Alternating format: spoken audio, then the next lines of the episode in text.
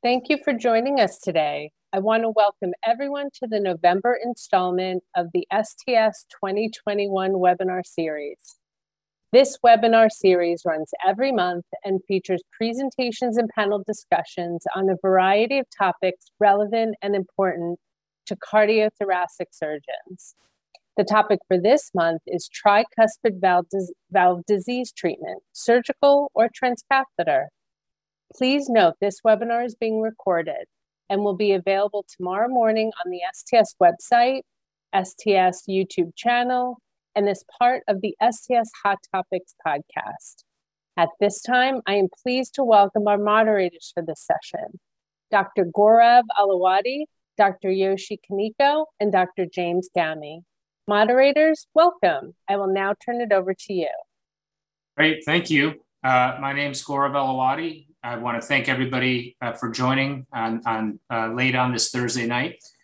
Uh, we do have I, what I believe is going to be a really exciting discussion. As you all know, uh, tricuspid valve disease is really a hot topic, and we're going to focus on two specific areas, uh, both with uh, the recent clinical trial data on how to handle the tricuspid valve during mitral valve surgery, data that just was released this past weekend, as well as the whole landscape of transcatheter devices and where they might fit in uh, in our treatment of patients with advanced tricuspid valve disease. So uh, I'd like to introduce my uh, co-moderators, uh, Jim Gammie, who's at uh, Johns Hopkins um, Hospital and University. Uh, he will talk about, of course, data that I just mentioned that's really late breaking, and Yoshi Kaneko from the Brigham and Women's Hospital. I'll also go ahead and introduce the rest of the panelists, Leora Yarboro from the University of Virginia, uh, Molly Szerlip, who is a uh, really um, uh, leader in uh, interventional cardiology and, and, interventional tricuspid valve disease. And uh, Becky Hahn, I believe most of the surgeons out there know uh, Becky Hahn at Columbia University, who's really a world class echocardiographer and has taught us a lot about um, how to image this challenging valve. So without further ado, uh, we're going to go ahead and start um, with the first case. And I believe Dr. Yarboro is going to start uh, on a surgical case. Thanks, everybody. Um, it's a pleasure to be here. I was asked to present a case of uh, that came up recently, actually, uh, somebody with mitral uh, degenerative mitral disease and had a concomitant uh, tricuspid issue. And so um, just to present the case here, this is that of a 70 year old male, a history of hypertension, moderate to severe pulmonary disease, liver disease, and severe pulmonary hypertension, who presented with severe mitral regurgitation and P2 prolapse. Uh, he also had mild tricuspid regurgitation and annulus about 3.9 centimeters. And here you can see his disease in the mitral position. And again, not too much TR, but a mildly dilated annulus there. And there's his mitral disease. And so I just have a little, a few slides just to present the case. And I might just pause here for a second just to ask the panel, is there anything in particular that stands out in this case from a tricuspid standpoint where you would initially jump on? It's a good question. I don't know, Jim, you want to take a first stab at it? Uh, no, the the the uh, TR you said was was mild, um, and um, the um, RV function was was normal. And, and and what was the what were the PA pressures? So the PA pressure is about two thirds systemic there um, with okay. severe in the setting of severe mitral regurgitation. I can show it to you. And then when you when you say liver disease, um, is it liver disease by so so changing uh, so some cirrhotic changes on CT scan, but not uh, any functional disorder. Yeah, and I, I, mean when we think about the tricuspid valve, even this uh, description that you're uh, presenting here, mild tricuspid disease with a an annulus of 3.9. Um, typically, I mean, that wouldn't necessarily meet even the, the guidelines for necessarily intervening on the tricuspid valve unless the patient's BSA is, is quite small and their indexed uh, annular dimensions are large. So, you know, I, I, think there's this this patient, you know, we, when we move into uh, Dr. Gammie's discussion, would not necessarily even qualify for that, uh, the, the uh, CTSN trial. Um, however, if they're if they're a small uh, patient, then then they might. And I, and I agree. And so um, I'll move on with the case here. Uh, this patient was ultimately uh, treated with a MitraClip uh, as it turns out, I think due to the comorbidities there, and then later presented um, afterwards. Uh, unfortunately, the uh, there's three clips placed and can, had now still severe uh, MR, as well as the degree of MS. And, and now this is the presentation here that you can probably see of the tricuspid valve where truly uh, moderate uh, MR. And so this is the patient that actually arrived to surgery. Um, and the, the, view I showed you before was, was, prior to the mitral intervention. And so uh, pausing now here. Can you, can you maybe uh, clarify for the surgical audience um, the decision that the patient should get a MitraClip so, so, I was not part of that decision uh, making, uh, presumably due to the pulmonary uh, disease. It was a higher risk patient, um, history of recent COVID, et cetera. So, yeah. What was the um, the RV function and pulmonary hypertension at this time? I can't see it being being better. Yeah, sorry, this doesn't play in a loop, but the RV function is preserved. Sorry, and then um, uh, and pulmonary hypertension persists. So still, uh, where it was before, two thirds systemic. Um, but uh, but a little bit more uh, symptomatic, certainly from a shortness of breath standpoint, is why the patient came to us, and um, and that keeps going back there. But um, I'm curious how. And then the annular dimensions. So the annular dimensions are similar here. They're still about 3.9, uh, maybe a little bit more. Um, a little bit more evidence of, of RA um, overload, and then of course uh, there is an ASD present from the the MitraClip procedure. And, and, can you show us a little more about the, what happened to the mitral valve? Because it now looks like a sure. much more yeah. complex jet. Absolutely, um, it is. There's there's multiple jets uh, across uh, and degree of stenosis. I believe the gradient across that was about six. What was the interval between the MitraClip and representation? It was about three weeks. Okay. All right, Leora, do you have any more slides after this, or is this where we decide? This is where we discuss. Yeah. Yeah. Yeah. So MR in the setting of an acute decompensated uh, patient with MitraClips on the mitral valve there. So, so yeah, tell us about the presentation. You said decompensated. Uh, I presume they're uh, so more short of breath. Sure. Not- so felt actually initially okay after the the MitraClip procedure. It sounded like, and and by all accounts, uh, the procedure itself was okay, although not perfect. Um, but then had uh, just sort of an abrupt uh, shortness of breath and, and, a different echo finding um, which was more significant uh, regurgitation on the mitral side than before. So Molly, I'm going to put you on the spot. How would you handle this? yeah, well, I'm still trying to figure out a little bit. I mean, if this person had severe pulmonary hypertension and only mild TR at the time, I mean, I'm still trying to figure out what this underlying disease, like what caused that. I mean, does this person have primary pulmonary hypertension? I mean, yeah, I believe so. So COPD uh, as primary, and then a recent history of COVID and also asbestosis. So, so three different etiologies of pulmonary disease. Um, it was restrictive on PFTs um, was a finding, but.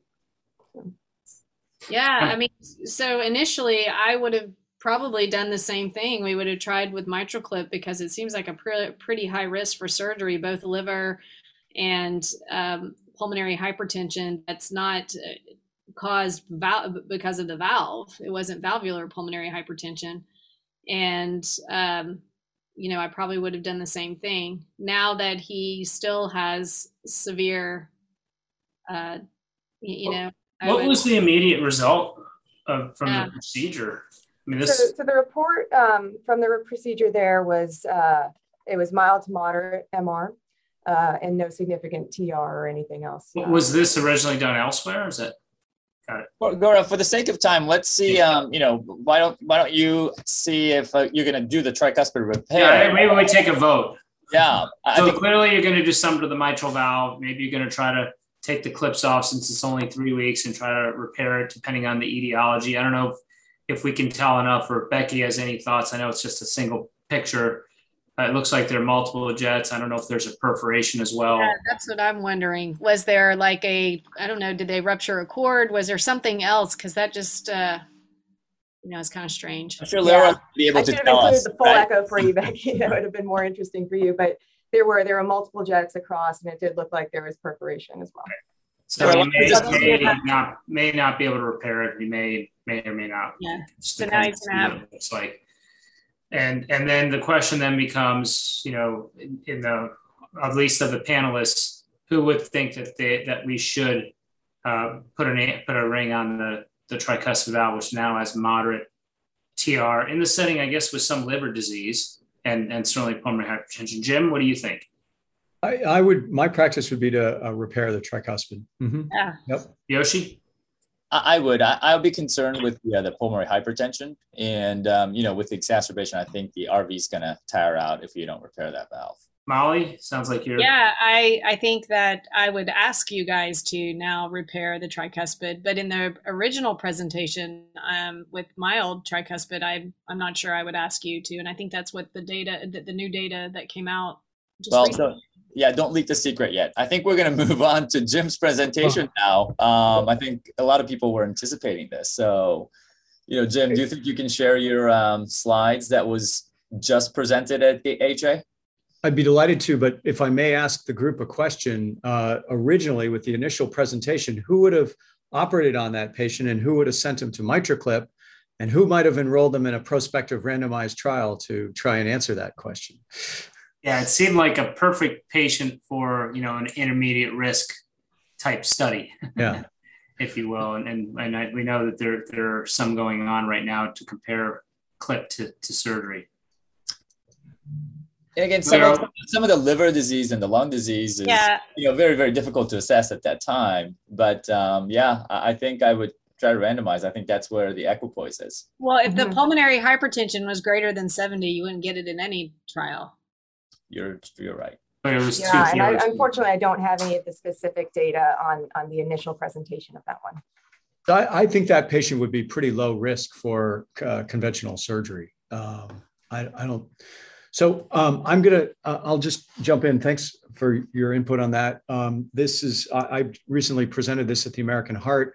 Uh, this is a trial that's been in the, in the works for a long time, and um, it, it was really a privilege to present on behalf of the CTSN uh, investigators who did terrific work here. Um, and this trial was really um, uh, was started around the question of what to do with a patient like this with moderate TR. And we looked at this when we started the trial in the STS database.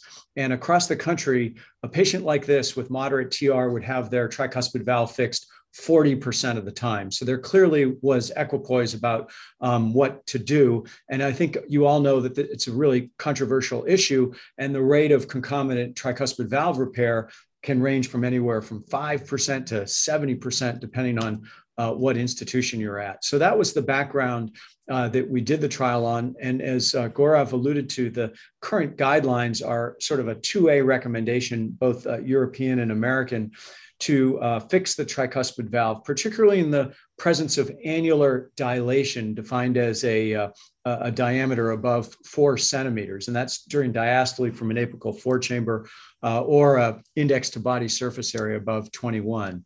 So, so the trial was um, uh, focused on uh, DMR patients. This was just a brief reminder of what the trial uh, looked like. It happened in the US, Canada, and Germany.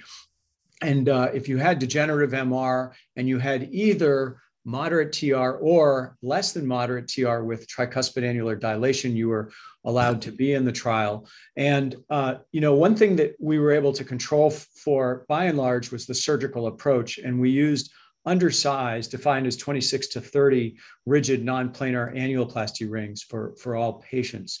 And so we randomized 401 patients, one to one allocation to either undergo isolated mitral surgery or concomitant tricuspid valve repair. And the main uh, endpoint was a composite of death, reoperation for TR, or progression of TR, which was defined by severe TR or increased by two grades. Um, and that was a two-year um, endpoint. And we had uh, Judy Hung and her group at Mass General did the core lab adjudication. And there were uh, a number of uh, uh, clinical and echo quality of life secondary endpoints that you can see here. So this is what the trial looked like. Um, a typical population of patients with degenerative MR, they were in their late 60s. Approximately 44% of them had atrial fibrillation. They had preserved ventricular function. Um, the moderate TR group made up a little bit over one third of the patients, with the remainder of them having less than moderate TR and annular dilation. Most of them had good RV function. Um, the uh, operative approach was sternotomy in half the patients. Um, interestingly, and uh, worth diving into, is uh, the fact that about 90% of patients were repaired, 10% were replaced, about half had concomitant procedures. We found the bypass time was 34 minutes longer in the group that had concomitant tricuspid valve repair. So this is the, um, the key primary endpoint. And you can see that at two years, uh, the endpoint was uh, substantially, significantly more common in the isolated mitral surgery group as compared to the concomitant group. And in fact, um, no patient in either group needed a reoperation for TR. Death was pretty uncommon and similar in the two group, and the primary endpoint was driven by TR progression. And I'll have a little bit more information on that um, coming up. We did a post hoc analysis uh, that, that was not pre specified, but it was to sort of inform our results. And we divided the groups into those with the moderate TR at baseline on the right and less than moderate on the left, and did not see a difference in the primary endpoint in the less than moderate TR group. And in fact, in both of those groups, less than 1% of patients had progressive or severe TR.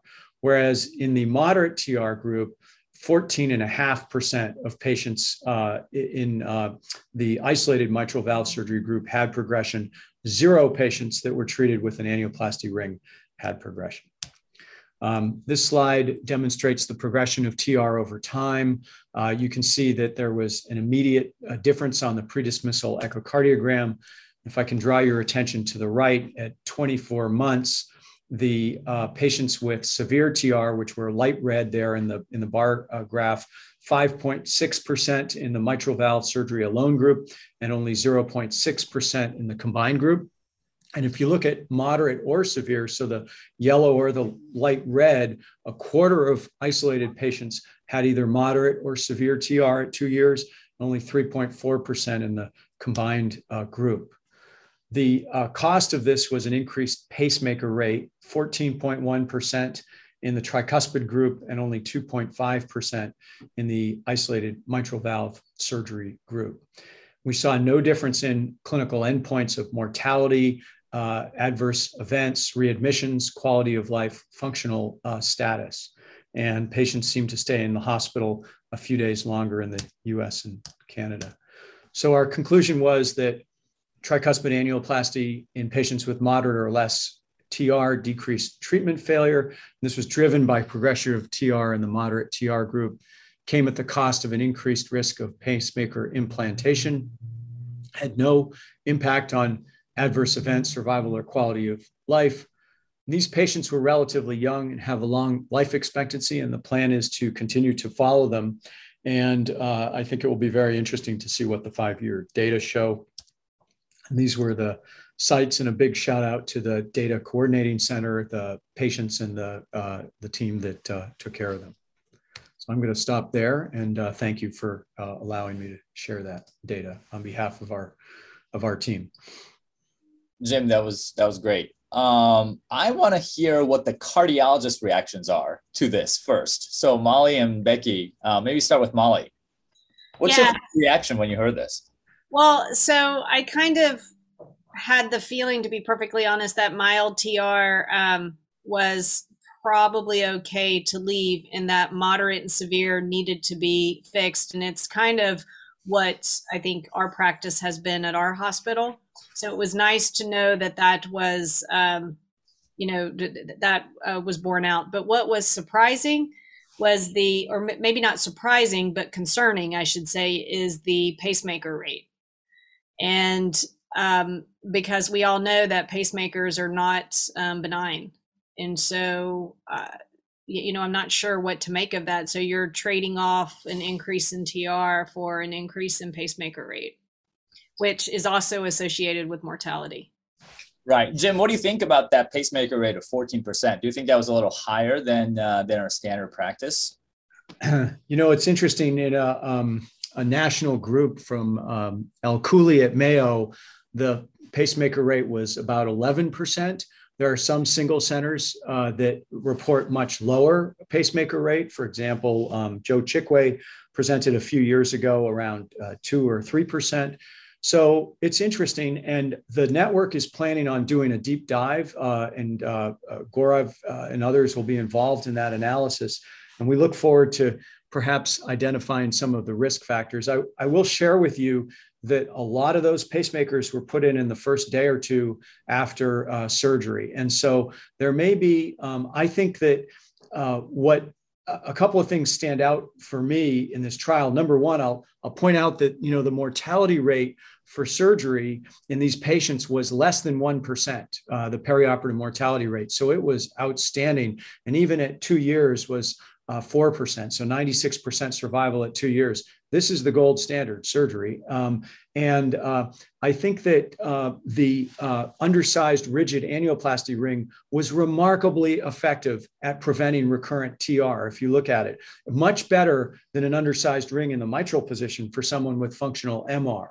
Uh, and I guess I would say that it behooves us to look at the management of these patients and maybe some of our technical aspects of what we're doing. So hopefully we could get the benefit of fixing that tricuspid annulus and preventing progressive TR without the cost of that of that pacemaker. So it remains to be seen, and it's a very interesting uh, question. Jim, there was a question. Just you mentioned the, the ring. Uh, if you can confirm that it, uh, they're asking if it was a solid or a flexible ring, and in the trial it, was right rigid rigid rings. I think there were yeah. three or four commercially available rings that were allowed yeah. uh, in the trial. And in terms of undersizing, there was not a standardized method to undersize. It was up to the surgeon's discretion, but only uh, three sizes were allowed 26, 28, and 20 uh, and 30.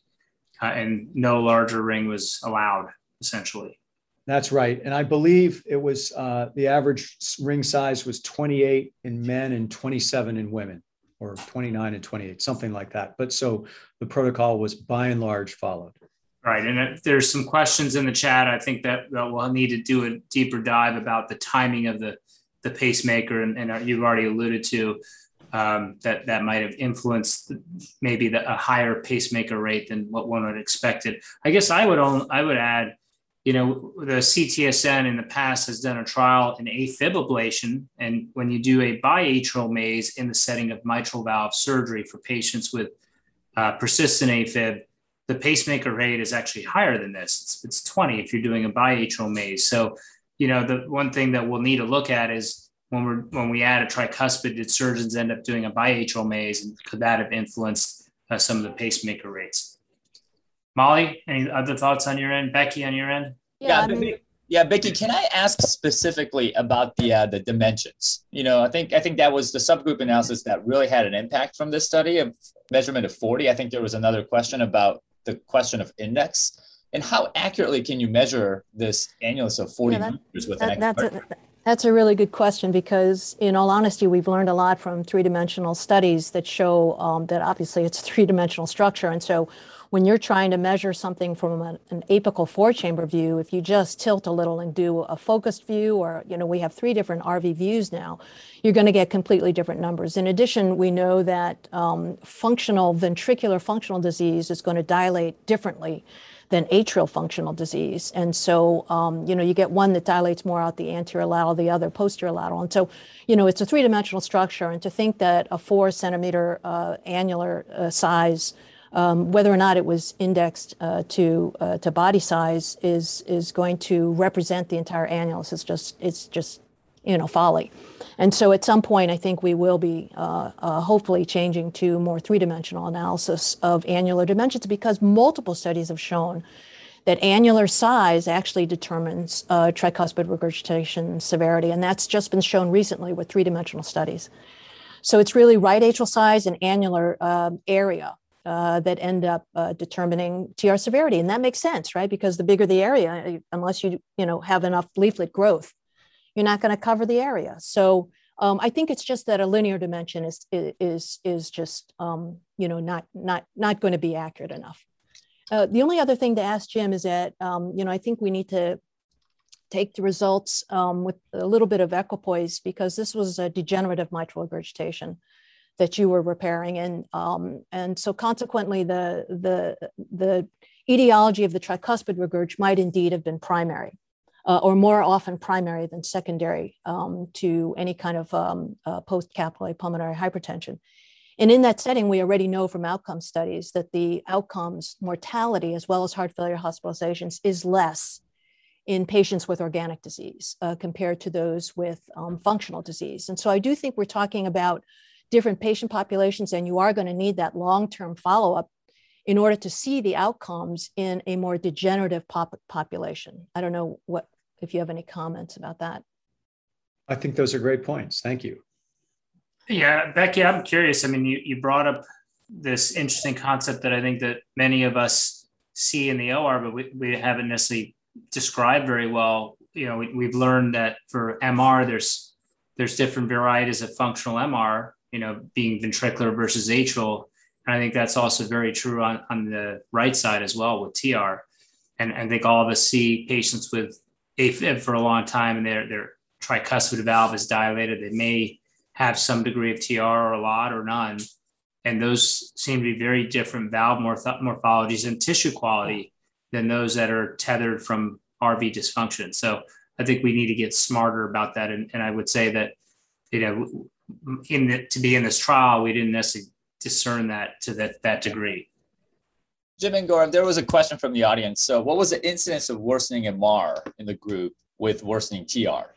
um, you know, TR could be a product of mitral valve disease. So how many of them had worsening MR? You know, it's it. Can I take that one, Gaurav? Gaurav yeah, was go for your author on this paper, so I don't want to. Um, he uh, the the um, at, at two years, uh, ten uh, percent of patients had moderate or severe MR, um, and we have not done the analyses yet to see if there was a correlation with uh, with recurrent MR and recurrent TR. So uh, stay tuned for for that uh, analysis? It's a good question.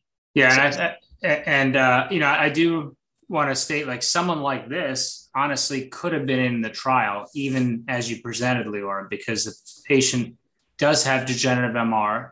It, it, it's likely not necessarily a repairable valve or be a heroic repair that you might have undertaken and knowing you that's probably the case but you know or you would have tried but but a patient like this could have actually qualified for this trial and very likely would have gotten replacement. And that's why may, there might be some some skewing of the results. It's not the trial didn't say that has to be a repairable degenerative valve. They just have to have a degenerative mitral valve as their etiology.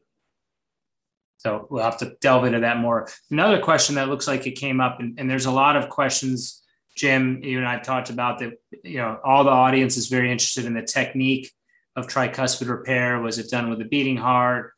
uh, off pump, I mean, a pump assist or, or cl- heart clamped, and you know, does minimally invasive versus sternotomy, all those all those factors, uh, how do they play a role? Uh, some of those patients may even had a pacemaker, right, uh, already. So how does how does all that play a role in in the outcomes that we see? And clearly, we haven't done those analyses yet, but it'd be really important. I don't know if you've. I'm curious what the what the surgeons here do with their in a concomitant case like this. Do you do it, Jim, Leora Yoshi? Do you do your tricuspid valve with a beating, beating heart or not, or typically? Or does it depend? Yeah. Typically, yeah. beating heart. Um, Usually beating. Yeah. yeah. It depends, though. I mean, you know, if it's if it's along with another long set of case, you know, operative things to do, then I'll usually do a beating heart. But if I think there's going to be something more complicated with the tricuspid where I'm looking to do any leaflet repair or something different, then I'll probably I'll wait and not do a beating heart. Jim, what do you think? I, I do an arrested heart. Um, I think it's easier for the residents to do it when there's not uh, uh, quite so much uh, blood in the field. I mean, do you think there's a difference in the um, the pacemaker rate with that? I mean, you know, one of the benefit of beating heart is that you can actually see the rhythm. Um, yeah, I totally agree. Yeah. Yeah. I th- that's one of the things we're going to look at. And, and we certainly know that some of the sites did do beating heart and some did because you could look at the cross clamp and the, the bypass times and see a discrepancy. Yeah. So um, th- that's a great question. And, and maybe we'll find uh, in going back over the op notes and doing that analysis that beating heart is the way to go. How often do you all put a suture in and see the, see, see the conduction stop and then take it out? Does that happen often? It can happen. Mm-hmm. Not often, but I've done it. I've taken you know, it. I'd say take it out. what can happen is you might not see it right away, but as you tie it down, sometimes you right. see yeah. some, some changes. But I've also had patients where I've done a beating heart, the rhythm's fine, and then two days later they have heart block. Yeah. Right. So what do you think about pacers in, in, that patient population? And now you're putting do you do leadless pacers? Like what is what is your approach for folks who need a pacemaker two days post-op? I mean, well, like that's that's a loaded question because is anybody willing to put a pacemaker that early? And you know, but but assuming they need a pacemaker at a week or something, what do you guys think? What kind of leads are you putting? A standard lead? you're putting a lead with, under echo guidance, a leadless coronary sinus lead, and then we can ask Becky what their experience is from the transcatheter side. Well, I'm actually just wondering what what happened in the trial. Did they do? Uh, I'm assuming they did RV. Yeah. RV. it was, We'll, yeah. we'll, get back to you on on that. It, it, was really up to the site's discretion. So because yeah. then the question becomes that you know a 14% uh, pacemaker rate and a 14% progression rate are they related? um, because you know we know that um, at least in our experience uh, clinically that it takes somewhere between you know it takes a little while for you to develop tricuspid regurg, but it really all depends on you know because of the fibrosis aspect. But it all really depends on on where the lead is sitting, and it could cause uh, regurgitation within two years. Typically, we've seen it at about five years. We didn't or see severe any, TR at five. Yeah, the, the, the progression didn't happen in the in the uh, in the tricuspid annuloplasty patients. It happened in the non non annuloplasty patients. Um, and it's interesting. We know from the literature that these people who have a, a pacemaker put in something like 30 to 40 percent of them six months later don't are not pacer dependent anymore. Yeah. Yeah, that's true. So, I know in our transcatheter world, we try not to cross the tricuspid valve, the lead after we've just put a valve in or something. You spent a lot of time fixing it and making it look pretty. Yeah. So, so most of the questions now in the chat relate to what do we do now? So Jim, Yoshi, Leora, what are you going to do now today with with this hot data that just came out, both with somebody who has moderate TR no no uh, pre-op pacing issues. And let's say they're low risk, at least on paper, they don't have uh, you know a secondary heart block or a YQRS uh, or, or any type of fascicular block. Let's say moderate TR and versus uh, just a dilated annulus. How are you guys all? How's this changing your practice or affect your practice? Jim, you want to start? I want to be careful not to get out in front of my skis and, and really just uh, you know go with the data that we've presented. So I think that the data are informative. My takeaway is that it, as, as we wrote in the paper, that it calls into question the reliance on, on tricuspid annular dilation as a indicator for doing something to the tricuspid valve. And I couldn't agree more with what Becky said that the tricuspid is such a complex three-dimensional structure and the notion, you know, the Dreyfus notion of relying on, on the, the diameter probably doesn't cut it. And it's certainly, while we weren't, we really weren't powered to do the sub-analyses that we did, you can't help but looking at the less than moderate group and seeing virtually no progression in the untreated group and say, hmm, that's probably not necessary to do that prophylactically. My approach has always been to be aggressive. If there's moderate TR, and, and for the audience, you know, the you always look at TR over time, and the decision should be made before the operating room uh, how much TR there is in a non-anesthetized state.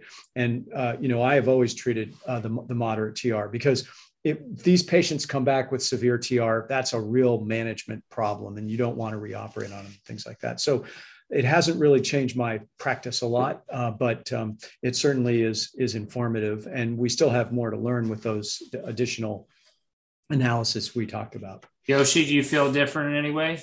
You know, I have treated a lot of annular dilatation with a ring, even if it was mild to moderate. But um, I think I'm going to stop doing that based on this data. Um, the moderate I think it, you know, one of the part that did bother me was that even in the repair group, the uh, the quality of life didn't really improve based on the scores.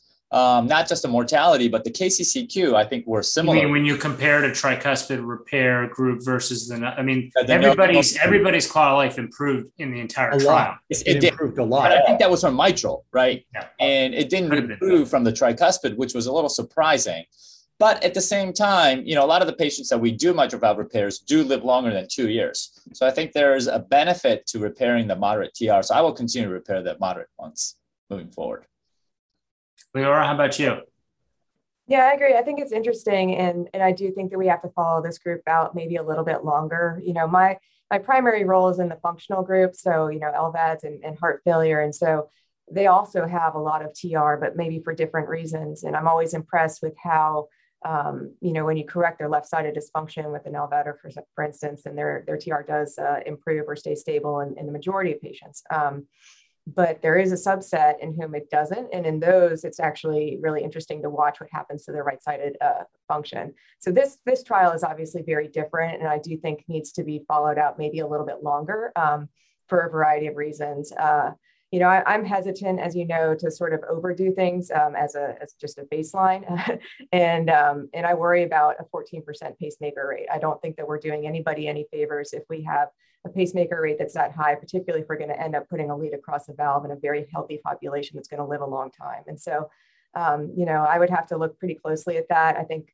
moderate, and if you can prove maybe one other uh, thing that's going on, you know, either liver dysfunction or, or some pulmonary pressure, something else, some other indicator, then I do think that it's uh, warranted in the moderate population. Um, but in the absence of that, I think I'd be hard pressed. So even in a moderate, you wouldn't necessarily, unless there are other factors. Interesting. I, I, would I would look for other factors. Yeah. Well, this is this will be interesting, Jim, to see how not just the sub analyses but the longer term data play out. Absolutely. It's going to be super important. Leora, do you want to tell us what you did with that patient?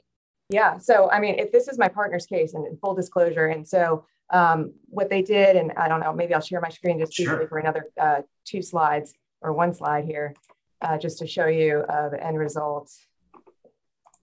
Um, if that's going through.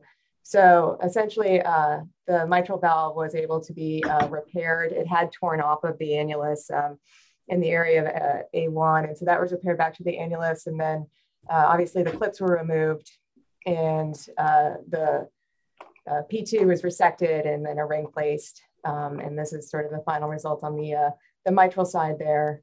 And then in this case, the tricuspid was ringed as well. Um, uh, with also a nice result. And then they ended up closing the ASD. So uh, both sides uh, were repaired. Right. Did you say that the the valve was torn off the annulus? Uh, one of the leaflets. So I think that what the acute presentation was was probably one of the clips. You know, the the leaflet had actually torn. Um, yeah. Sort of at the. At it didn't the, tear. Okay, didn't necessarily rip off the, the valve from the annulus, but the, the where the leaflet was attached, the valve tore there. Yeah, well, no, actually at the annular level, like there was some disruption there that needed to be repaired. Huh? Yeah. It's pretty uh, violent clip somebody put on. All right. Yeah, have you seen that before? Molly, Becky, have you seen that before? Well, yeah. we had one that we actually tore the leaflet off, and there's no question that the leaflet tore off. It's just bad, you know, bad tissue, I think. Oh yeah, uh, I, have seen that before. Yeah, functional ones more rather. I haven't seen functional. it rip off the annulus. Functional, functional, yeah. yeah, functional. Good point. Yeah, it yeah. has to be a little. And the only other question is, you know, what what devices they put in because we know that as you start to get toward the commissures, you probably should stay away from uh, the long clips, so like the XT, XTWs, um, because they're gonna they just don't have the same force at the tip, uh, and they can just kind of tear everything. So, uh, you know, just curious as to the te- technique that was used. Yeah, absolutely. I don't have those details. All right, maybe for the sake of time, we should move towards the transcatheter side, Gaurav, don't you think? Yeah, go for it. Uh, okay, Molly, do you want to present what's really hot in transcatheter tricuspid world? Yeah, all right, let me share. So is interesting is because I was told I had seven minutes to to talk about transcatheter repair and replacement, and at TCT I had seven minutes to just do replacement. So this I heard that talk, and I knew to do it. So. All right, so this will be interesting to try to get that through. So I'll kind of fly through. Um, take a take a little time. It's okay, Molly. All right. And I will have to say that I stuck to uh, TEER and replacement. So I really do not have much on annuloplasty. But um, so for TEER, this is um, what is been going on on the tricuspid percutaneous side. That is a little bit, um, we have a little bit more data than um, than replacement and we have more data with the with, with the MitraClip this was all born out of uh, doing uh, drive-by tricuspid work um, when you're doing the, uh, the MitraClip for the mitral side. So it led to the Triluminate study, which is a dedicated uh, TriClip for the tricuspid side, or I should say it's the same uh, MitraClip, but the delivery system is dedicated for the tricuspid. And the objective of this was to evaluate the safety and performance of the TriClip in patients with symptomatic uh, moderate or greater tricuspid regurgitation. This was a prospective single arm multi-center trial in 21 sites in the US and Europe. The primary endpoints for this were effectiveness, um, TR reduction of at least one grade at 30 days post procedure, and then a safety endpoint, uh, which was a composite of uh, major adverse events at six months. And then you can see the eligibility. And so severe hypertension or severe pulmonary hypertension is excluded in almost every study. And then the inclusion was moderate or greater TR, so not just severe TR. And so this is the MitraClip in the tricuspid position. That was before. This is after the MitraClip was placed, and this one actually had two.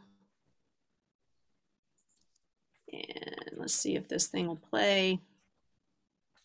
And so had pretty good reduction of TR.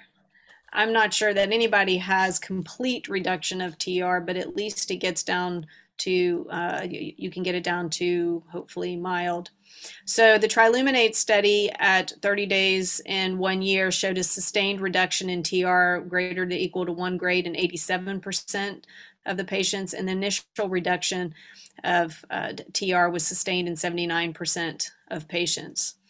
Functional class had also improved. It increased to one and two from um, only 31% to 83% of the patients at one year. So, a pretty good increase or decrease in functional class increase in functional class.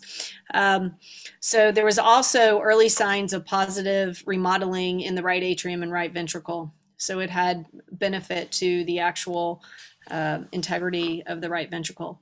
So th the next uh, leaflet um, or TEER uh, uh, device is the Pascal, which is a central spacer that actually bridges the coaptation gap. Um, it elongates, so it's a little bit easier, I think, to navigate in the dense chordae that we uh, know the tricuspid um, has.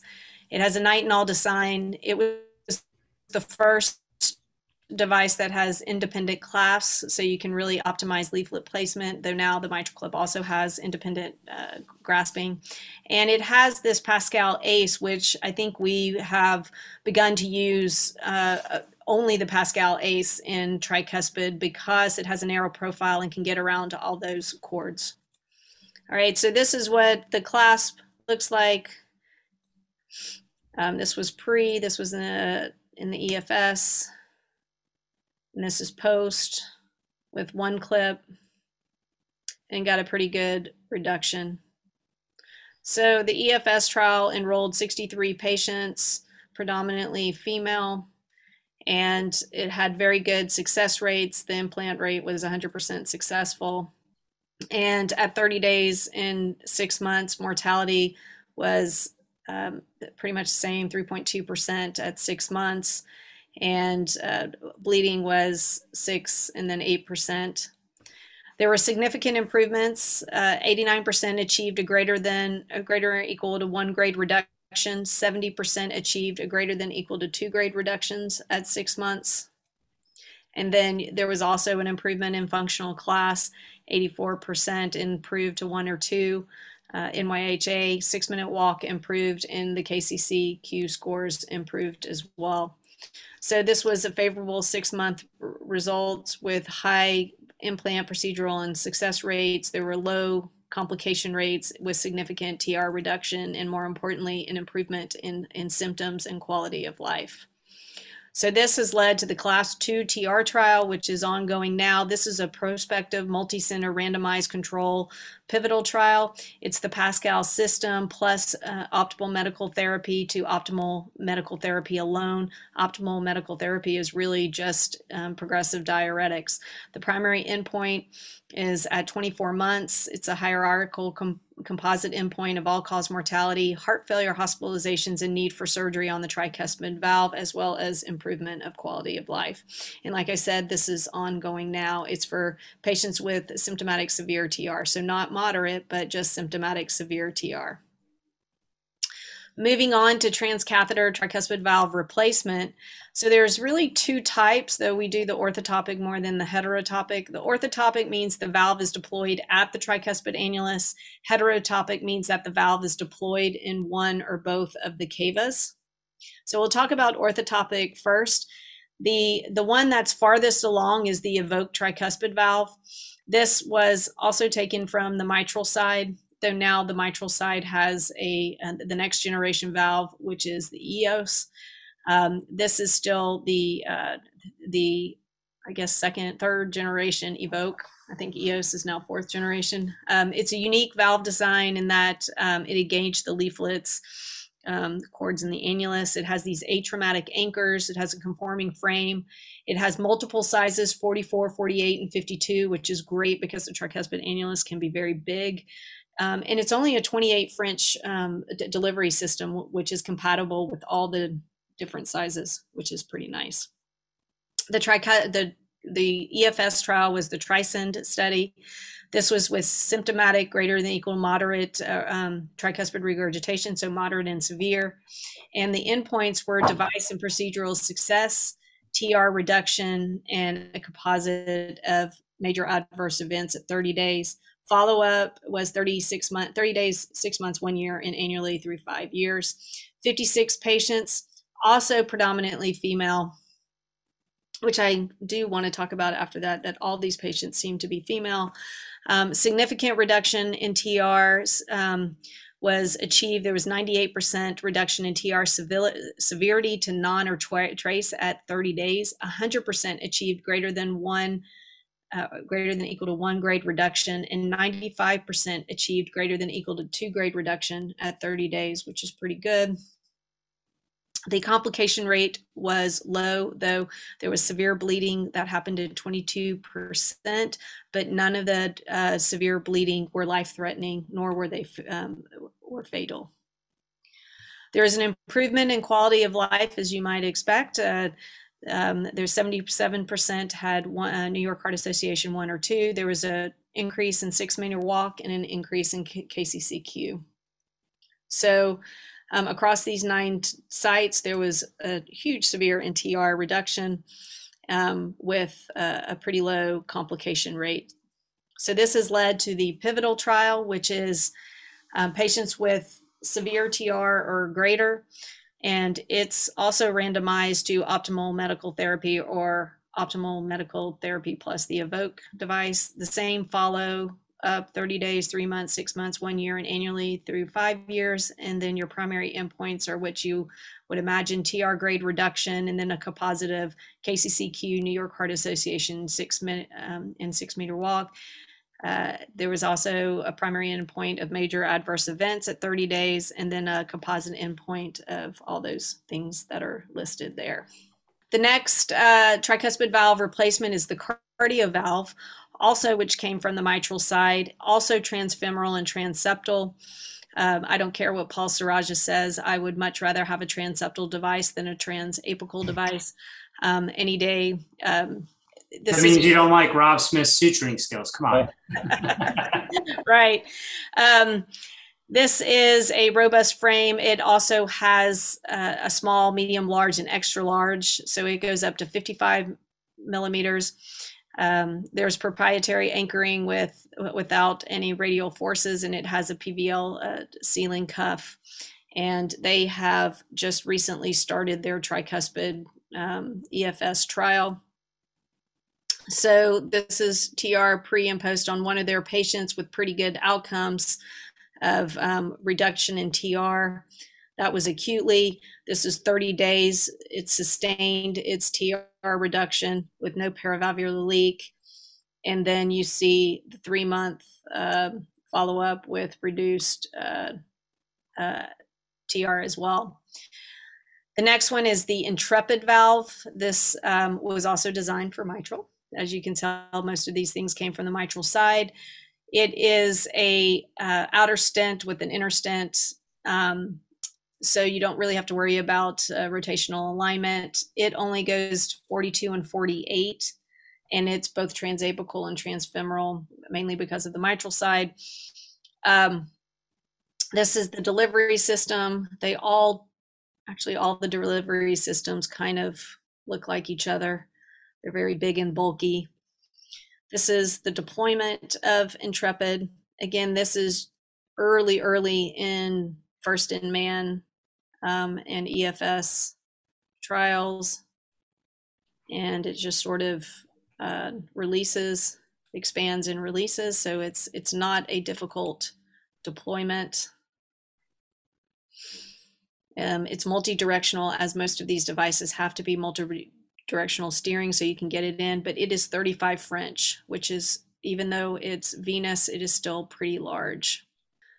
Um, and so they have a 30 patient EFS study that is ongoing.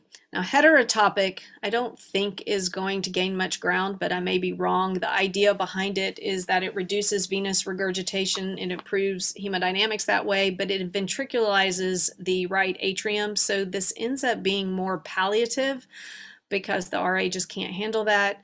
Um, the risks are thrombosis, embolization, and covering the hepatic veins. The Sapien XT was the first to be used. It was deployed in a cover stent in the IVC. Um, otherwise, it wouldn't stay in place.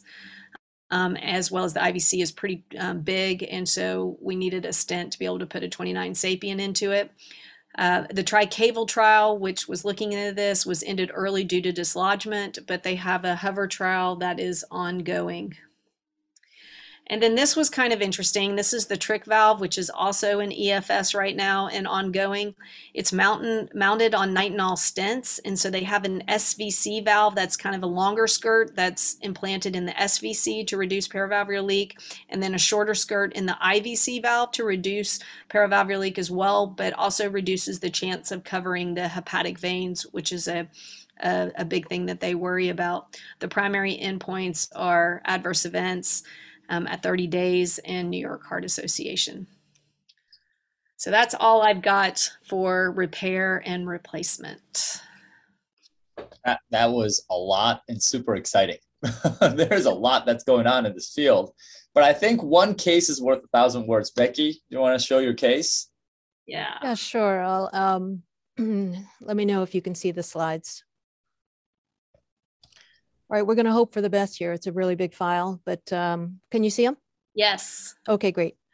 So this is our patient, 84 year old, um, very slight uh, female. She's in uh, New York Heart Association class four, um, uh, relatively low blood pressures. You see her STS score, but her frailty score was six. So, um, uh, you know, she was frail, although she could walk uh, 348 meters in uh, six minutes. She had a number of different comorbidities, including atrial fibrillation. Most of a lot of, uh, of the patients, obviously, in all the trials uh, have atrial fibrillation.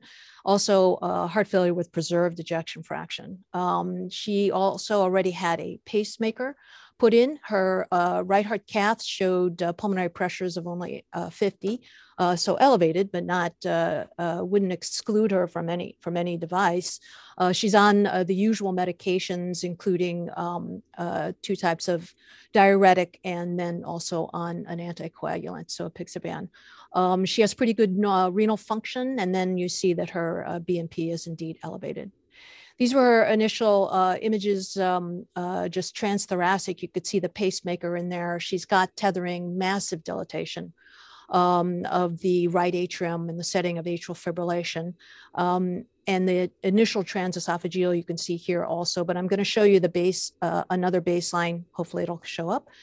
Um, imaging here. Um, yeah, uh, just to show that uh, indeed, uh, despite being in chronic atrial fibrillation, there's really no significant mitral disease, and it's all um, dilatation of the right atrium. Uh, some older studies suggest that, that that's actually a not uncommon pattern. Uh, her RV function was indeed uh, somewhat reduced. We have an RV strain here of minus 15. Uh, not infrequently um, in the setting of tricuspid regurg, we might expect that to be hyperdynamic, um, but it's not. Uh, so now um, uh, just our standard views to get a good assessment of the of the extent of the regurgitation. This is a sweep across the inflow outflow view from the anterior to uh, the posterior um, uh, tricuspid annulus. And as you sweep across, uh, we're basically imaging the entire coaptation zone with the septal leaflet. Uh, again, most of the dilatation occurring either out the anterior uh, lateral or the posterior lateral annulus, and therefore pulling away from the septal. These are the gastric views, which we like to use, and you can see now um, uh, that there's extensive chordae um, across uh, the entire coaptation zone, um, just everywhere you look. Uh, and that regurgitation again has a long anterior posterior length and a shorter um, uh. Uh, three-dimensional imaging shows the same thing. It doesn't look as though we have any uh, impingement by the pacer. So a lot of the uh, pacers are incidental. Um, and uh, this is all still uh, what we think is kind of end stage atrial functional, uh, which then show, becomes tethered. the 3D vena contracta area was torrential. So this is a 1.6 centimeter squared by just planimetry of the color Doppler jet. And um, uh, then the, the question to the panel is uh, what are the treatment options? So I don't know if anyone is going to opt for isolated uh, tricuspid valve surgery versus transcatheter. We've already hopefully optimized medical therapy, but the patient maybe a fair question, Becky, is you know prior to the advent of these transcatheter devices from the surgical group, how many would would offer her an operation, and what would you do? You know, would you try to repair it? Would you replace it? I don't know. Leora, Jim, or Yoshi?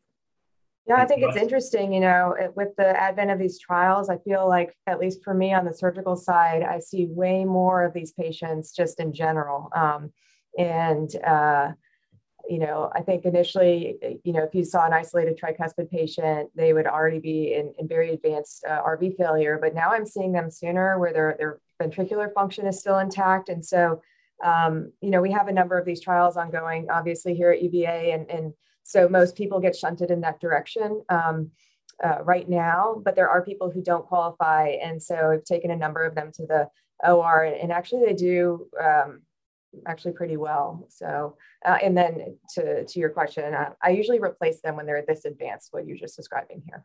Yeah. yeah, I wanted to add with because I think of the transcatheter work on the tricuspid valve, it has made surgery much, um, I mean, maybe safer and better in the fact that we know that you have to optimize these patients before you do anything. We know how to pick these patients because when we look at our isolated tricuspid valve surgery data, um, the paper that we wrote like in 2019 was we had dropped our mortality down to 3.9%, which was way lower than the national average, where the, the next lowest was um, 8%. And then after that was 11 and 15%. And now, when we look at our last three year data, the mortality, I mean, was close to zero. So I think that the surgeons have learned a lot from patient selection, or at least we've gotten the a lot of the uh, education out there for pay, for people to send their patients or i mean at least look at it first and, and recognize that there's tricuspid regurgitation and then send the patients earlier. So it will be interesting to to know you know surgery versus transcatheter and who to who to do and who not to do. I think um those are great points. This patient, uh, the RV function looked pretty bad to me. And I think you live or die by what the RV function is, and your patient does too. Um, so this is not someone that I would uh, offer surgery to. I think if the RV function was a little better, your question around repair or replacement, I find this a difficult uh, topic. I think for your average patients that's having a mitral operation with moderate TR, easy, you ring and you're successful for me, if you've got visible malcoaptation, I would absolutely uh, move in the direction of, of a replacement. I'm curious, uh, Yoshi or Gaurav or, or Becky, do, do, you have a different algorithm for when you replace and when you repair uh, a tricuspid valve? Oh, also, I've certainly shifted to uh, being more aggressive about replacement, especially in, in these patients. You kind of get one shot. And if we look at functional MR data and ringing, you know, for severe MR, we know even from the CTSN trial, the outcomes are not great in terms of recurrence. I think that's matched, particularly with ventricular tricuspid regurgitation and a lot of ventricular dysfunction and tethering. I think ultimately, I'm guessing we're going to get smarter about looking at the amount of leaflet relative to the, the orifice area. You know, because the atrial, F, atrial TR patients, they tend to have actually a decent amount of tricuspid valve leaflet, but the tethered uh, functional TR from ventricular disease, they tend to be much like on the mitral side. They don't have a lot of valve valve uh, orifice, if you or uh, leaflet orifice area, I guess. Jim, for the sake of time, I'll make it really quick. But my threshold for replacing the valve, if it's isolated, has gone really low because of the transcatheter tricuspid valve and valve. The tricuspid valve and ring does not produce good outcomes. So if it fails, valve in valve serves much, much better. So if there is a valve that looks like the repair is going to be, mm, I would have very low threshold for replacing those. Understanding that you have a pretty high pacemaker rate with replacement. That is true. That is true. There, there is a question in the chat about matrix tricuspid valve replacement. I'm assuming that the question is related to core matrix, maybe? CorMatrix, I'm like sure. a neo valve. Yeah, is that something that you guys have have done in, in like even in a non-endocarditis or endocarditis population? You know, I certainly haven't, just because some of the data I've seen doesn't suggest it has great longevity, but it sounds Correct. like that's not maybe a little little too early uh, Yeah. for for uh, for prime time. All right, Becky, you want to tell Yeah. us how it went? Yeah, sure. Um, I did want to make a comment about um, the lower uh, mortality rates that are being reported um, by single site studies. Um, in general, those patients are a lot younger. Um, uh, there was one study that the average age was 56. So that's not the patient population that we end up treating. And it's just as Molly um, suggested, is that uh, those patients are coming uh, much earlier and therefore have fewer comorbidities. And I think the ones that, that we end up getting are ones like this, which are, which are pretty sick. I wanted to point out that there's a new um, uh, surgical risk score for tricuspid valve. I don't know if anyone's tried it, but this is from the Dreyfus, uh, Julien Dreyfus study uh, coming out of France that showed the same mortality rate as the US studies uh, by Zack and Alqahtani, um, uh, which uh, had a 10% mortality rate. They then took tho- that population and generated a risk score, surgical risk score, and it's up online. And so we did that for our patient, and uh, our patient's risk score was super high at um, uh, 14%. So she had already had the RV dysfunction, as Jim had mentioned, and so um, this was not not going to go well. And so um, we opted for transcatheter tricuspid valve replacement over a TEER device, uh, given the challenges of the uh, chordal um, uh, apparatus. So you saw those dense chordae, um, uh, and we we thought this was better. So. I don't know if you can hear this at- or not. Can you guys hear me talking on the No. Yes. Not No. very well. No, no. We're okay with live Becky talking too. Yeah. Okay. Might be better. you want to just describe it? You know, I bet a lot of the audience haven't Um, seen uh, a uh, EVOQUE or any Yeah, trans. anyway, um, so, um, hold on one second.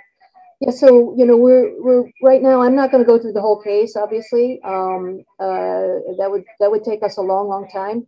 Um, I might, I might, uh, just come out of, uh, PowerPoint for a second. Um, but we can, I was hoping we could skip to a bunch of the endpoints, um, to show you how we're doing this, but, um, this was the live case at TCT. And so uh, within 50 minutes, we were able to put in a valve. Um, and we started obviously with just doing routine imaging and um, uh, hold on, I'm gonna, I'm gonna see if I can, I don't think I can, oh yeah, here. So then uh, this is just, uh, again, showing the device. We heavily use um, multiplanar reconstruction um, in order to um, really, you know, speak to each other in the same language. And we, we align all of these uh, planes in exactly the same way so that every time I talk to Susheel, it's, it's the home view is this view, which is going to be posterior, anterior, septal, lateral.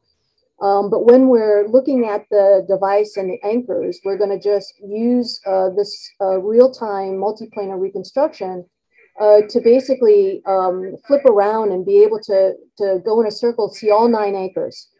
Um, and so by being able to see all nine anchors at all times, uh, which you can, you can see on the 3D also, um, we can be sure that we're underneath the leaflets and um, uh, the leaflets are coming over the top and that the uh, anchors themselves are within the within the annulus because it it uses multiple mechanisms to anchor. This is not uh, something that has tines or anything like that. It actually has uh, these hooks, as you can see, and they've come out now um, and are going to be um, gradually expanded. So the device is just gradually expanded as we're continuing to watch. Again, uh, uh, making that constant uh, look at the uh, using echo to um, uh, to redirect the, the device and make sure that we're centered in the orifice. Um, and then uh, continue to expand. And, and everyone in the room has to feel comfortable. We're again using live 3D to rotate around. Um, and then we just continue to, to expand. Um, and they've just deployed the valve here. So this is us uh, de having deployed the valve, and we're just going to help the interventionalists come out of the, uh, safely come out of the valve so that they, they, don't dislodge it. You can see that the pacemaker is now exteriorized um, uh, out the posterolateral side.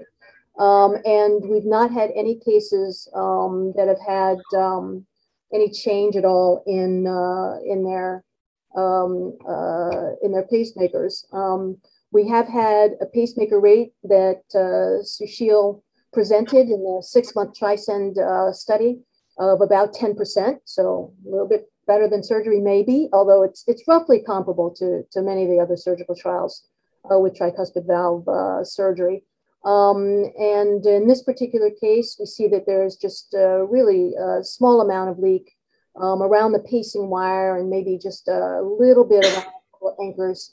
Uh, but otherwise, uh, planimetered valve area of 2.5 centimeters squared, really trivial, uh, everything else. And then uh, obviously we look at RV function. We worried about RV function. This patient did extraordinary. I mean, you can really see this RV function, which we were really concerned about uh, being minus 15. Normally a tricuspid is going to be well over 20 uh, for strain and did not turn a hair. I mean, Normally they come way down and because there's intrinsic mechanical dysfunction, this patient stayed right at 15, has done extraordinarily well. You can see that the reversal in the hepatic vein is basically gone. This is all just compliance issues uh, as far as uh, a little bit of reversal, but there really is a tremendous forward flow as you can see in the hepatic. And we also showed uh, that there was increased forward flow uh, out the LV outflow tract. So everything that we had hoped for in a, a transcatheter tricuspid valve uh, replacement. It's a great uh, study and great result, um, Becky. So I, I just want a follow up question. You know, there's this concept or, or concern that that both cardiologists and surgeons have had, both on the mitral and especially on the on the tricuspid side. Is it better to leave a little bit of TR or in some of these really? Can you hear me? Okay. Yeah. Yeah. Okay, good. Yeah. Uh, in, in these really advanced poor right ventricles, is it better to leave some TR or, or complete elimination is, is okay and the RV can handle it? I'm curious based on what you've seen. Well, you just, I mean, you just saw a result that that right. is was relatively surprising, but I mean uh, that RV tolerated it um, pretty darn well. Um, and so uh, I I don't know there there are valves that are being designed now to have pop off um, e- either uh, actual defects that that can be opened to allow some um, pop off with the tricuspid regurg, or uh, the there's another valve that has this very very big closing uh, volume of maybe five even 10 cc's. Uh, that's uh, felt to be able to uh, afterload reduce uh, those patients, and I, I just don't. We, nobody knows. I mean, I, I mean, Jim. I mean, I, you guys. I mean, what do you? Th- I mean, you guys take away TR all the time. Yeah. Um, you know, I would think that less TR is better. Yeah. What do you think, Jim? Yeah, I think it's the same as the mitral. You know, 30 years ago, uh, people were saying, oh, don't take away the pop off valve. We know that's not really true. And I think that probably holds true for the tricuspid. Although, if you have a profoundly depressed RV function, I, yeah. I don't think you want to be doing anything to, yeah. to that. Uh, I agree with that. I think that's the key that's is it. patient yeah. selection yeah. if you have a severe RV dysfunction, I think pop off does help. So maybe those are the ones that you should be putting the clips on, you know, rather or than nothing or nothing, nothing, Yoshi, nothing. Yeah, I was gonna say you may not, there might not be much benefit at all. All right, I think we can go on for another hour talking about this, but I think we're about time. Um, I think all the panelists probably agree that the next five years we'll be talking a lot about tricuspid I think it's the, it's the era of tricuspid, and I think it's a really really hot topic. Um, thank you for everybody for uh, for the participation, to all the panelists, to the STS, and all the participants. Um, and we look forward to seeing you again. Thank you very much. Thank you. Thank you, Yoshi. Have a great night. Thank you, Gaurav. Thanks. Have a good night. Thanks, everybody. Good night. Thank you very much for staying a little bit over time. And thank you to our moderators and panelists for your participation and insight. We invite you to become a member of STS if you're not one already. You'll enjoy a variety of discounts, benefits, and opportunities to help you grow professionally. Learn more at sts.org slash membership. Register now to attend the STS annual meeting in January and be together again with the cardiothoracic surgery community. Early bird discounts are available until December 2nd. Go to sts.org slash annual meeting to view the program and register. The STS Cardiothoracic Surgery ebook is now available for purchase. Online or mobile, it's the most complete and authoritative resource for CT surgical information in the world. The latest update of the ebook includes 36 new chapters in the adult and pediatric cardiac surgery volume. Learn more and subscribe at sts.org slash ebook. Lastly, save the date for the next event in the STS webinar series. The program will address the new framework for quality improvement patient safety. Join us on Thursday, December 16th at 7 p.m. Eastern. Thank you so much and have a great night.